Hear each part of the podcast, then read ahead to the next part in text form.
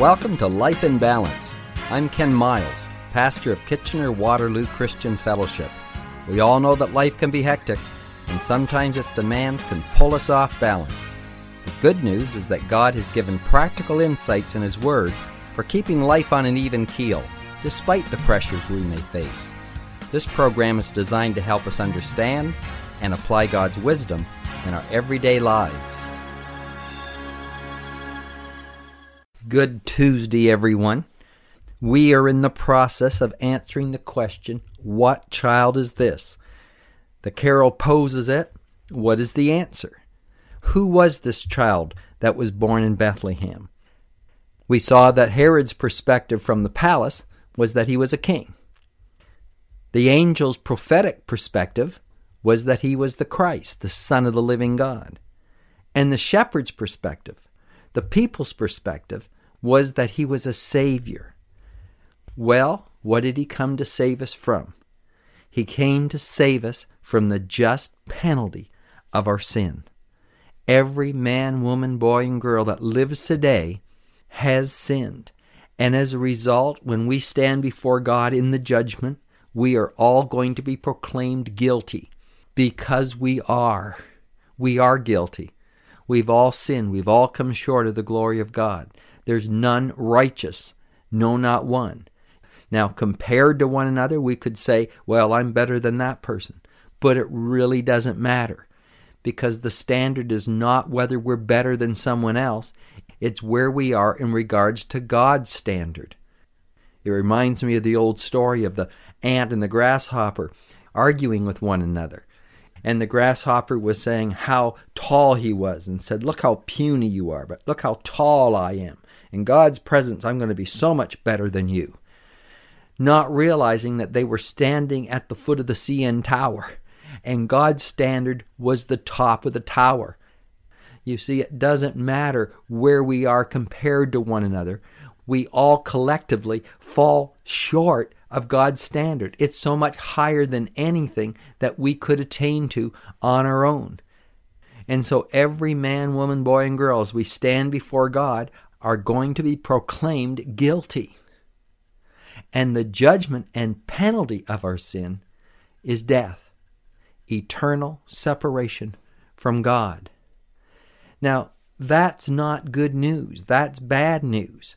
But there is good news as well.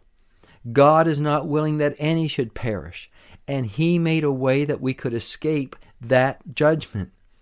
And His provision was to provide a sacrifice that would satisfy that demand of death. In the Old Testament, it was through people bringing a lamb and offering the life of the lamb in place of their own, and atonement was made for their sins. But the Bible tells us that the blood of bulls and goats could not take away sin, it just postponed the penalty. And so sins were pushed forward and pushed forward every year through the atonement of people who were bringing lambs to the temple. But one day, John the Baptist looked up and saw Jesus Christ coming towards him, and he said, Behold the Lamb of God that takes away the sins of the world.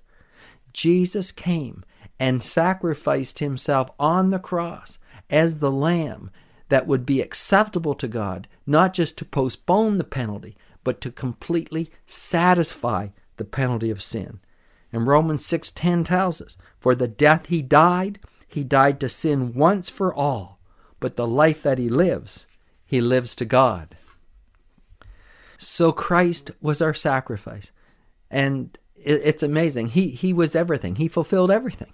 He was the sacrificial lamb but he was also the high priest, who is now before God, and through the sacrifice of his own life has made atonement that we are acceptable in the presence of God. He is exactly who he said he was that he was the way, the truth, and the life, that no one comes to the Father but through him.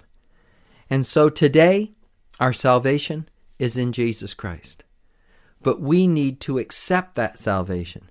Just because it's provided doesn't mean that we all have advantage of it.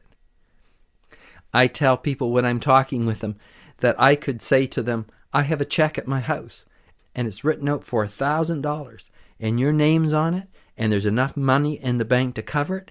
Come on by the house and pick it up and it's yours. Well, the only way that the person is going to personally take advantage of that is if they come and receive the check and cash it. The check can be made out, the money can be in the bank, the provision can be made, but unless the person themselves take action and appropriate that, it will not do them any personal good. And so it is with our salvation. God has made a way for the whole world to be saved but only those who accept it are going to receive the benefit from it. How do we receive it? We come to Christ. We acknowledge that we have sinned, that we have offended His righteousness, and that we need His help. We need a Savior.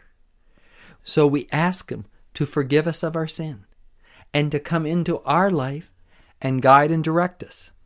By doing so, we're saying, Lord, I cannot run my life on my own. Would you be the king of my life? Come and sit on the throne of my heart and rule and reign over me. Give me direction. I will walk according to your way. I want to walk in your principles. I want to live my life in the way you have designed.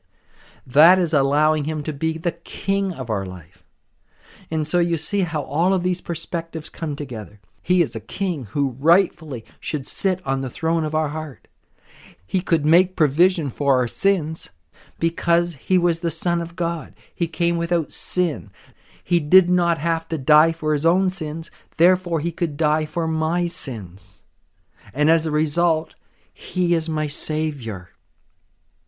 So everything that we receive from God today is through Jesus Christ.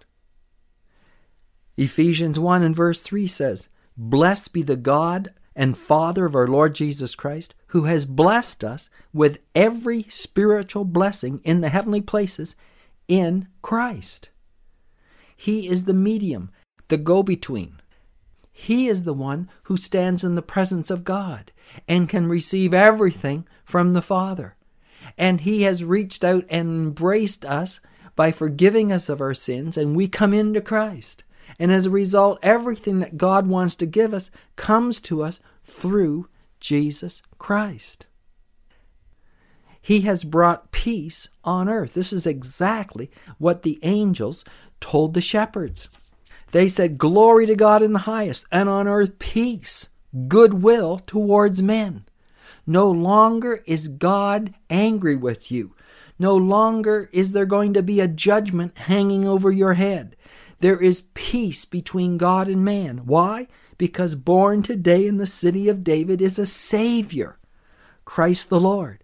So Christ came to bring peace on earth peace between ourselves and God, peace between us and other people, and peace as we go through difficult circumstances. This baby born was the Prince of Peace. He saved us and brought us into right standing with God. He's our Savior, our eternal Savior, the Savior of our soul, that we can live forever with the Lord. But He also saved us just from the difficulties of life. He is our teacher. And so, as we follow His ways and His directions, it saves us from wrong decisions and the consequences of those wrong decisions. As we go through life and we suffer hurts, other people do wrong towards us, they offend us, they hurt us in some way. Well, He's our healer. He saves us from our hurts our natural hurts, our physical hurts, our psychological hurts, the hurts that damage us in our, in our psyche and our soul. He heals broken hearts. He saves us from loneliness and from discouragement and despair because He's our friend. He is a friend of sinners. It's an amazing thing that Jesus, the Son of God, holy, without sin, was still a friend of sinners. He reached out to them. When the Pharisees of the day were pushing them away, he was reaching out. He would sit down and eat with them. He would talk to them. He didn't judge them. He didn't condemn them. He came to save them. One of the most familiar verses in the Bible is John 3:16. And it says, For God so loved the world that he gave his only begotten Son, that whoever believes in him should not perish, but have everlasting life. For God did not send his Son into the world to condemn the world, but that the world through him might be saved. He who believes in him is not condemned, but he who does not believe is condemned already, because he has not believed in the name of the only begotten Son of God. And this is the condemnation that light has come into the world, and men love darkness rather than light, because their deeds were evil. For everyone practicing evil hates the light and does not come to the light, lest his deeds should be exposed. But he who does the truth comes to the light, that his deeds may be clearly seen, that they have been done in God. I mean, this truth is so clear God loves us. He came as a friend of sinners. He didn't come to condemn us. He came to reach out to us. He said, I don't have to condemn you. You're already condemned. And He came as a light into the world to show us how to live, to show us how to be the best person we can be. And the only thing that holds us back is when we reject that light and we love darkness rather than the light. And so now, the only thing that will condemn us is not because there isn't a provision of salvation, it's that we're too proud to receive it, that we will not acknowledge that there is a God who loves us. We still want to cling to our sin, we want to cling to our own way. We love darkness rather than light. And the scripture says if you stay in that state, you are condemned. You have chosen to stay in that condition. So no one can blame God and say, God, why are you judging me? Because God has already taken the judgment of our sin. He has said the door is wide open. You can come to me through what Christ has done. But if we reject that, we will not humble ourselves. We will not accept Christ. We will not accept the way that He has made. Then we have chosen the judgment ourselves. It's not God's fault. It's just our own stubborn, arrogant fault. These are strong words, but it is the reality of the truth. Christ is our Savior. He came and He made a provision for our sin. All we have to do is to humbly receive it, rejoice in it, and take advantage of it. Have you? I invite you to do so. I'm Ken Miles. Bye for now. Life in Balance is a ministry of KW Christian Fellowship. We are located at 1000 Bleams Road in Kitchener. We would love to have you join us this Sunday for one of our services. The times are 9:30 and 11:30. Just go to our website at kwcf.org to register and to check out all our other activities. We have events for children, youth, and people of all ages.